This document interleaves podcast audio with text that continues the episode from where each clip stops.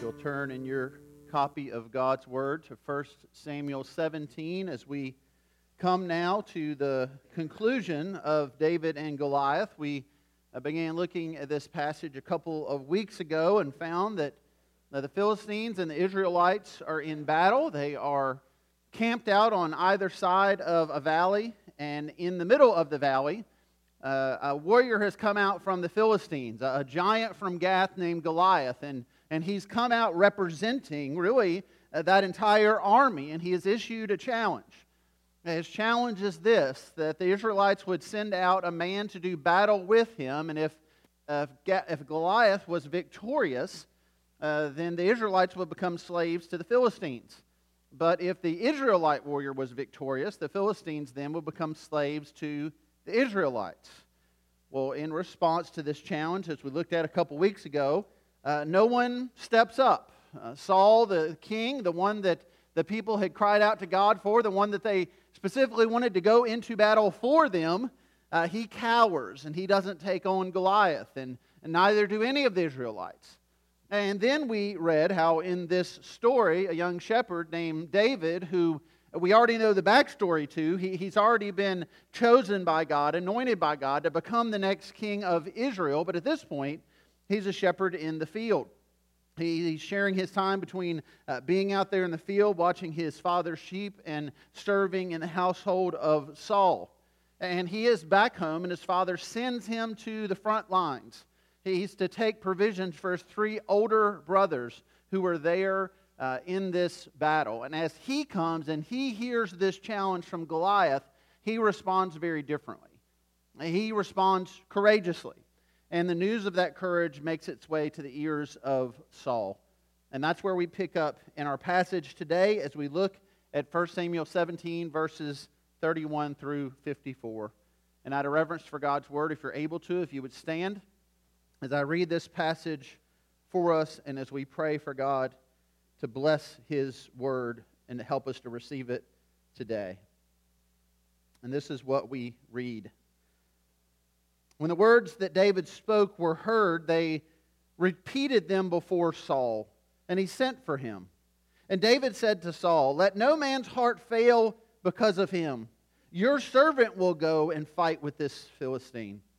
And Saul said to David, You're not able to go against this Philistine to fight with him, for you're but a youth, and he's been a man of war from his youth. But David said to Saul, Your servant used to keep sheep for his father. And when there came a lion or a bear, or a, uh, excuse me, when there became a lion or a bear and it took a lamb from the flock, I went after him and struck him and delivered it out of his mouth. And if he rose against me, I caught him by his beard and struck him and killed him. Your servant has struck down both lions and bears, and this uncircumcised Philistine shall be like one of them, for he has defied the armies of the living God. And David said, The Lord who delivered me from the paw of the lion and from the paw of the bear will deliver me from the hand of this Philistine. And Saul said to David, Go, and the Lord be with you. Then Saul clothed David with his army. He put a helmet of bronze on his head and clothed him with a coat of mail, and David strapped his sword over his armor. And he tried in vain to go, for he had not tested them. Then David said to Saul, I cannot go with these, for I have not yet tested them. So David put them off. And he took his staff in his hand, and he chose five smooth stones from the brook, and he put them in his shepherd's pouch. His sling was in his hand, and he approached the Philistine. And the Philistine moved forward and came near to David with his shield bearer in front of him. And when the Philistine looked and saw David, he disdained him, for he was but a youth ruddy and handsome in appearance. And the Philistine said to David, Am I a dog that you come to me with sticks? And the Philistine cursed David by his gods. And the Philistine said to David, Come to me, and I will give your flesh to the birds of the air and to the beasts of the field. And David said to the Philistine, You come to me with a sword and with a spear and with a javelin. But I come to you in the name of the Lord of hosts, the God of the army of Israel, whom you have defied. This day the Lord will deliver you into my hand, and I will strike you down and cut off your head. And I will give the dead bodies of the host of the Philistines this day to the birds of the air and to the wild beasts of the earth, that all the earth may know that there is a God in Israel, and that all this assembly may know that the Lord saves not with sword and spear, for the battle is the Lord's, and he will give you into our hand. When the Philistine arose and came near to meet David, David ran quickly toward the battle line to meet the Philistine. And David put his hand in his bag and took out a stone and slung it and struck the Philistine on his forehead. The stone sank into his forehead, and he fell on his face to the ground. So David prevailed over the Philistine with a sling and with a stone, and struck the Philistine and killed him. And there was no sword in the hand of David. Then David ran and stood over the Philistine and took his sword and drew it out of its sheath and killed him and cut off his head with it. When the Philistines saw that their champion was dead, they fled. And the men of Israel and Judah rose out with a shout and pursued the Philistines as far as Gath and the gates of Ekron, so that the wounded Philistines fell on the way from Shaaraim as far as Gath and Ekron. And the people of Israel came back from chasing the Philistines, and they plundered their camp. And David took the head of the Philistine and brought it into Jerusalem, but he put his armor in his tent. If you would pray with me. Father, as we re- read a, a familiar passage, a familiar scene, help us not to casually glance at it. Help us to look deeper. And help us as we do to see the picture here of the gospel that you've given us. And help us to respond, Lord, to that gospel in repentance and faith. We ask this in the name of Christ our Lord. Amen. You may be seated.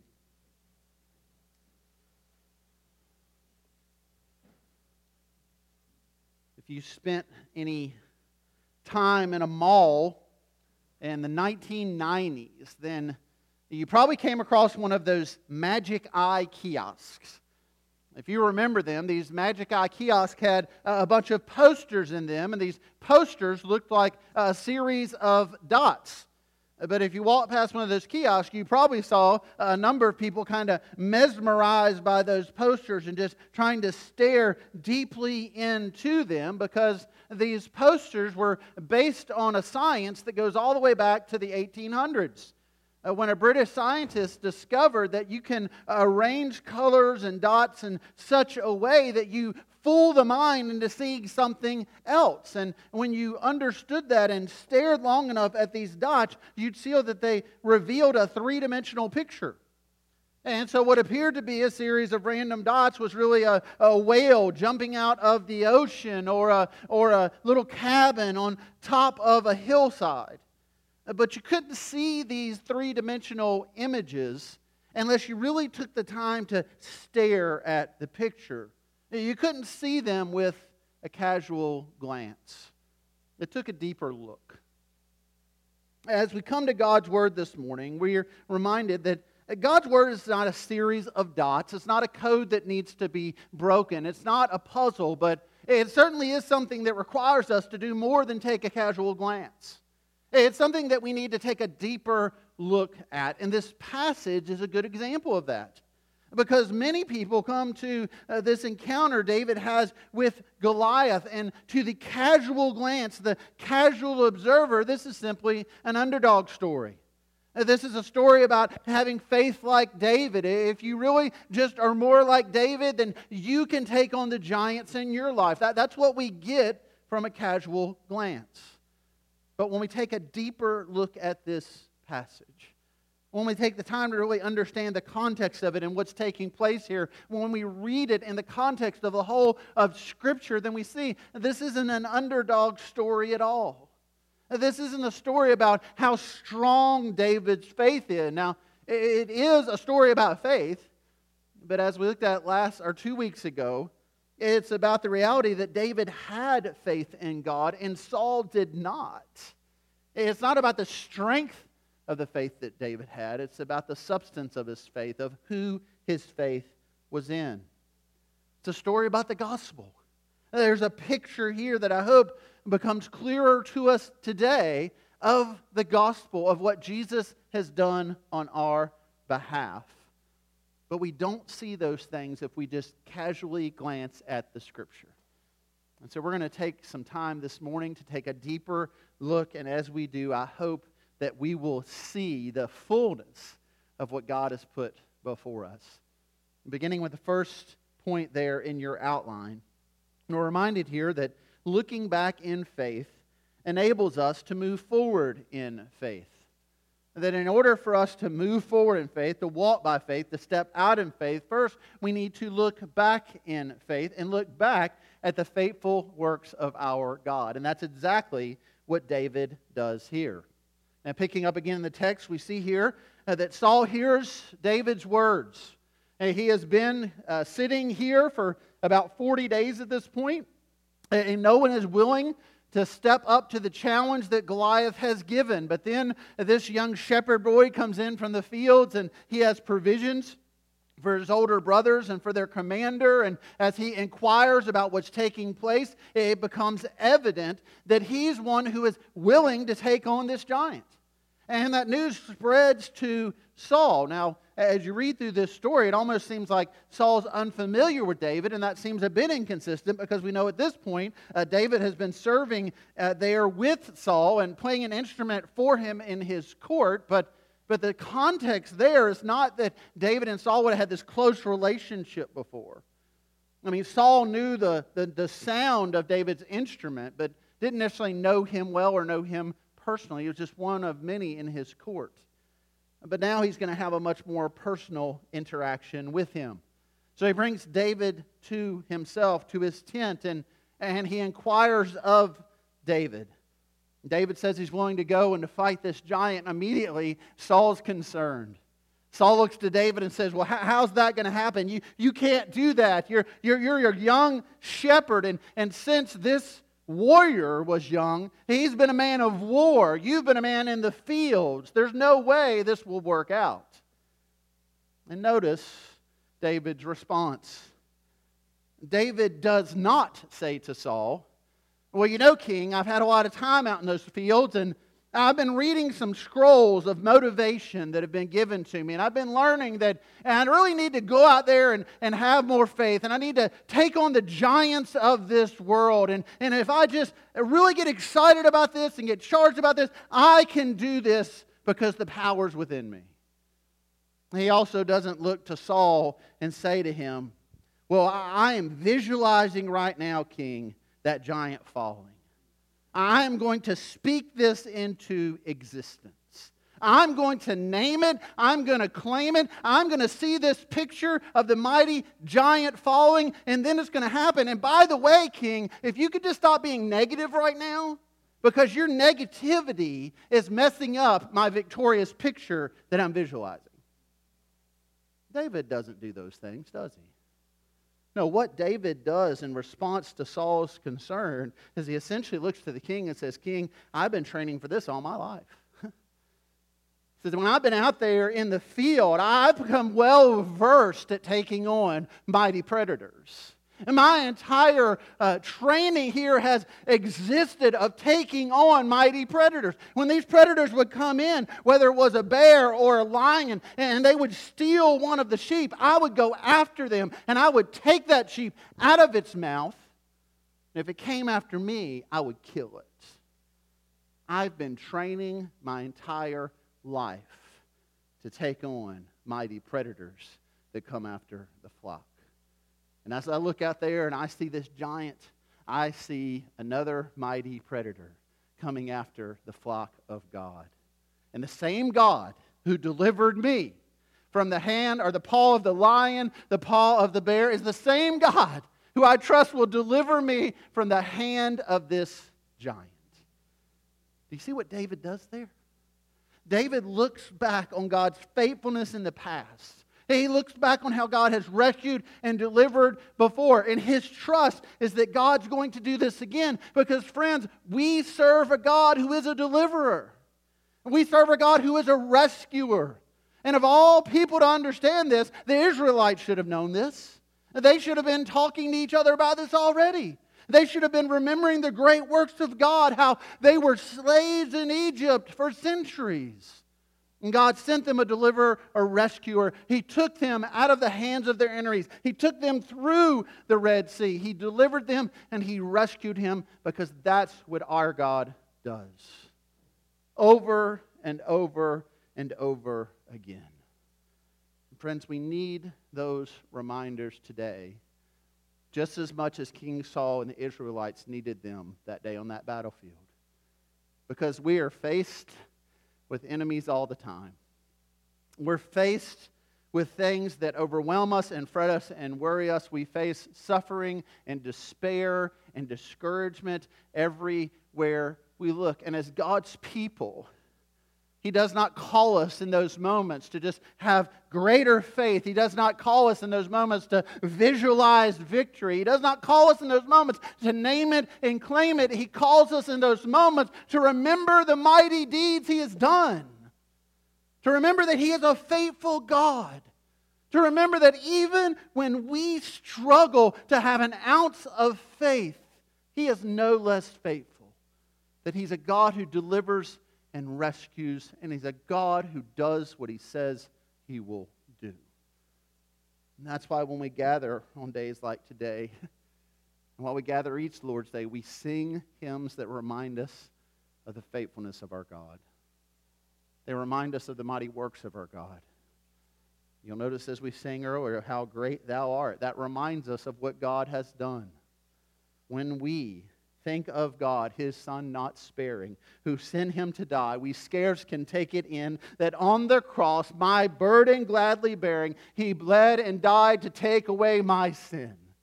And I can sing that, and you can sing that this morning, not because we walk in here with such perfection in our lives not because we walk in here as people who've exercised perfect faith. Not because we've done so well. We are reminded when we sing about the greatness of God, about the greatness of God.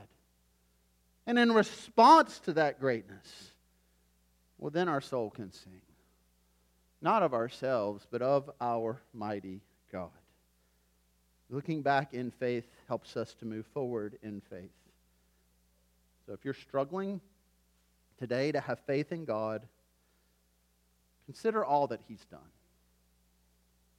Consider His faithfulness and remember His promises and find rest in those things. We're reminded of that as we look to this passage a bit deeper. We're also reminded, point two there in your outline, that salvation comes to those who trust in God's deliverer.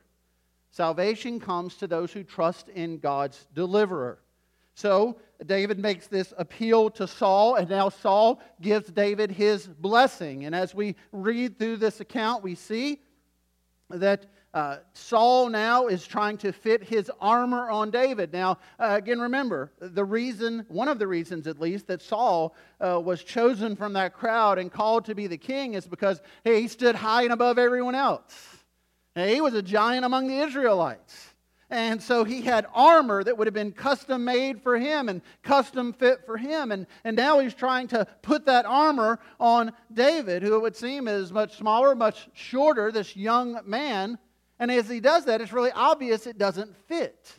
Now, that's not surprising to us as we think about that. It doesn't shock us that the armor of Saul would not fit David. But what is a bit shocking to us is the weapon that David chooses.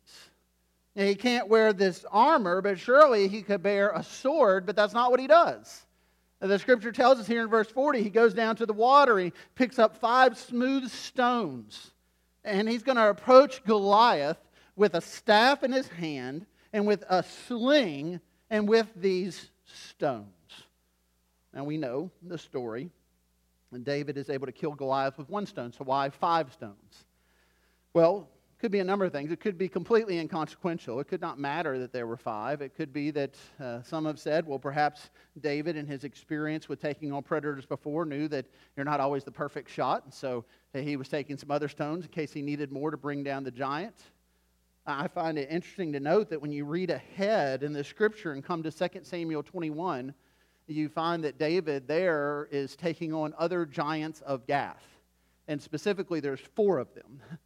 The indications are that these four giants of Gath were related to Goliath. Some have suggested they may have been brothers to Goliath. And so it may be that as David was going out to take on Goliath, he was preparing for the kin of Goliath to come out and attack him, and he was going to go after them each with one stone.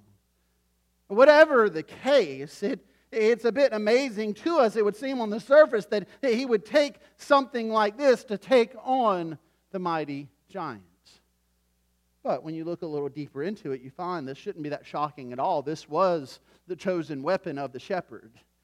This was not the, the slingshot that you can pick up at Walmart or the, the wrist rocket you might have played with as a child. This sling and these stones, which may have been the size of baseballs, when used properly, when in the hands of someone who knew how to use them, that would come out at about 100 miles an hour.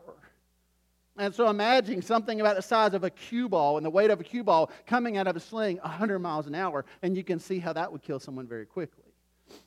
And that is the weapon that David had used in the past, and that's the one he will use this time.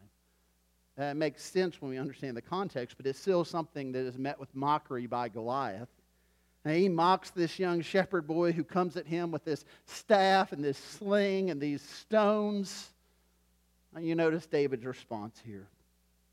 It doesn't matter what he fights Goliath with because he's coming against him in the name of the Lord.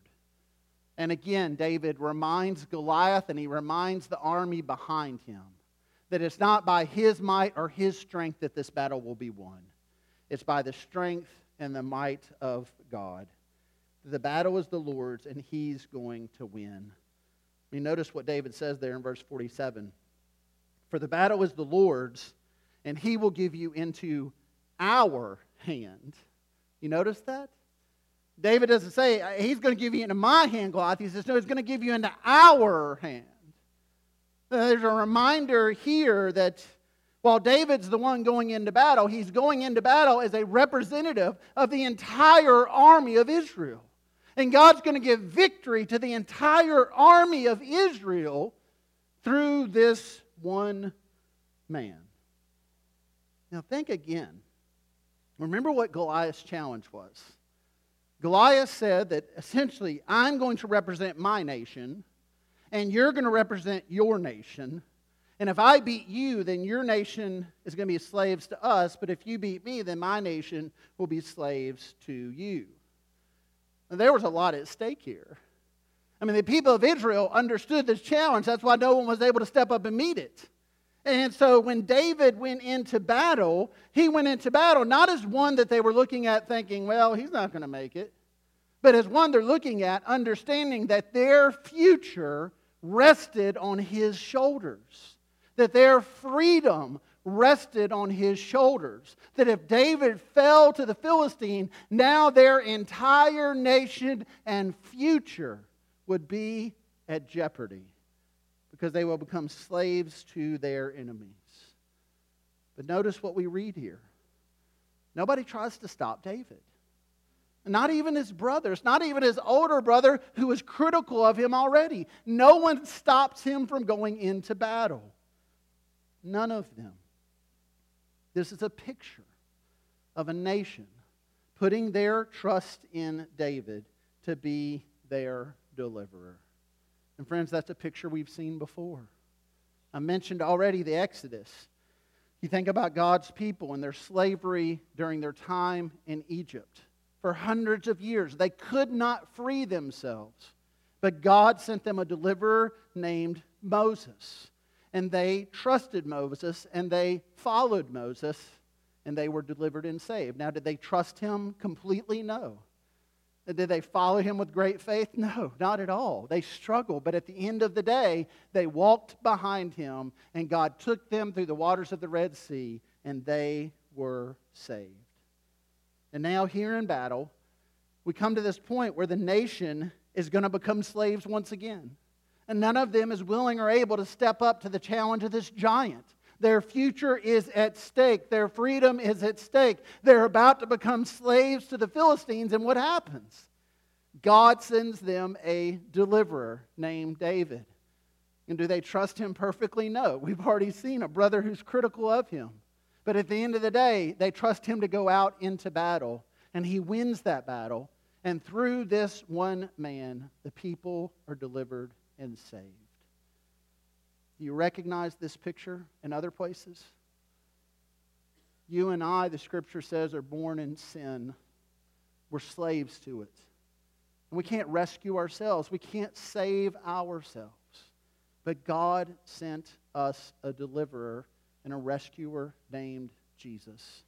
And he goes to the cross and he takes on our enemy and he defeats the enemy of sin and death. And through our faith and our trust in him, we are saved. Does that mean our faith must be perfect? No, our faith struggles all the time. But if we put our trust in Jesus, then we experience salvation, just like the Israelites did during the Exodus, just like the Israelites do in 1 Samuel 17, and just like every person does, is they put their faith and their hope in Jesus.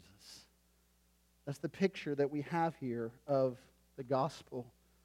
I want you to note something else here that points us towards the gospel. Verse 45. David tells Goliath, I come to you in the name of the Lord. That, that phrase is one that's very unique. It's a phrase we don't see very often in Scripture. In fact, we don't see this phrase again until the Gospels. And we don't see it in the Gospels until Jesus is coming into Jerusalem at what we know as the triumphal entry. And as he's coming into Jerusalem on the back of a donkey, the people are hailing him as king. Hosanna, Hosanna, the king is coming. And what do they say? Blessed is he who comes in the name of the Lord. And then we see that phrase one more time. And it's from Jesus himself. Not long after that triumphal entry, as he's giving a, condemnation, as he's giving his woe to the religious leaders of his day, as he's looking to those who had heard this gospel proclamation over and over and over again, and they refused to respond in repentance and faith. And he looks to them and says, The day will come in judgment when they will cry out Blessed is he who comes in the name of the Lord. Jesus says the day will come when every knee will bow and every tongue will confess his lordship. And he reminds those religious leaders of his day that they have the opportunity then to cry out to God, to say, Blessed is he who comes in the name of the Lord, and to be saved. But there'll come a day when they are under the wrath of God and the judgment of God, and they're crying out to Jesus as Lord in that moment, will not save them. Friends, it's a fitting reminder for us today. Some of you have sat in this and other churches. You, you've heard the gospel over and over and over again, but you've not responded in repentance and faith. Maybe you've externally conformed, and maybe you've given up a few vices in your life and maybe you've tried to clean up your act a little bit, but, but you know today that deep down you, you've never put your full hope and your full trust in Christ. You've not repented of your sin and put your hope in Jesus. Friends, hear this word. If you don't cry out to Him, Lord, today, there's a day that you will, but you'll be in judgment under God's wrath. And His grace to you this morning is He's giving you yet another opportunity to repent. Don't casually look past that, but respond in faith and in repentance. The last thing we're reminded of here, point three in this text, is this that in the end, every enemy of God will be silenced. God's glory will indeed fill the earth. That day is indeed coming, and we have a foretaste of it in 1 Samuel 17.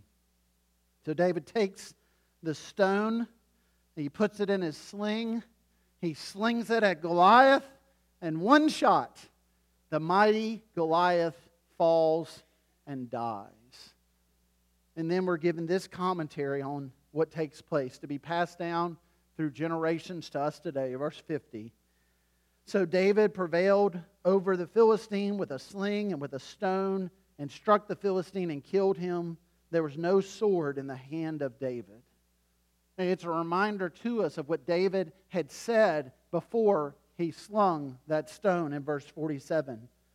And this assembly, who's saying these people, this, this army that cowered, they're going to know at the end of this day, they're going to know when the giant falls that the Lord saves, not with sword and spear, but the battle is the Lord's. And friends, that's the reminder for us today.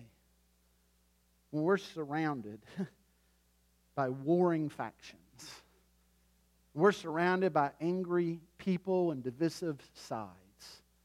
And it's very easy for us to, to slip into this temptation that, that somehow we've got to win this, or we've got to win something, or we've got to prove something. We're reminded here from God's Word that the battle is the Lord's, and in the end, God always wins. Every enemy of God will be silenced and God's glory indeed will fill the earth. So, brothers and sisters, we don't need to live in fear of what the rest of 2021 holds or what the rest of time holds because we know the end of the story. You might look around today and see all that's going on in the world, and it may seem at first glance like chaos and a bunch of random dots.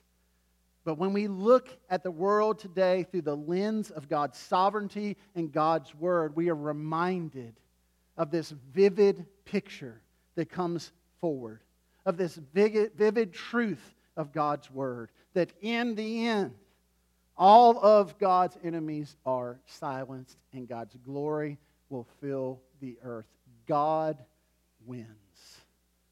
And he invites us to be a part of that victory as we trust in the one who is victorious on our behalf. So today, trust in the Lord and walk in his ways and know that he'll do exactly what he promised he would do. You would, pray with me. Father, we thank you that we know the end of the story. We thank you that we know how everything works out. And as we're surrounded by people and by a world of wicked people doing wicked things and, and people trying to figure out what's next and what's coming, Lord, we thank you that, that we already know the end. So help us, Lord, to trust in you. Help us to have faith in you. Help us to cry out to you, Lord, Lord. But Lord, help us not to be like those you warn us of in your word that one day we'll say to you, Lord, Lord, and you'll look and say to them, I never knew you.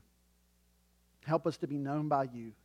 And Lord, we understand that comes through our repentance and our trust in Jesus.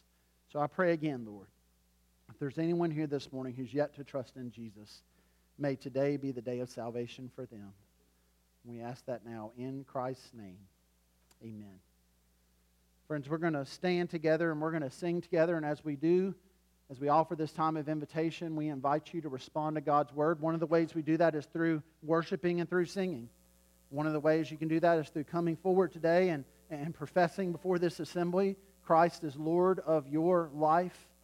By turning to Him through repentance and faith, by following through in obedience and baptism, through beginning the process of church membership. So if you would stand with me now as we sing and as we respond through singing this song. All I have is Christ.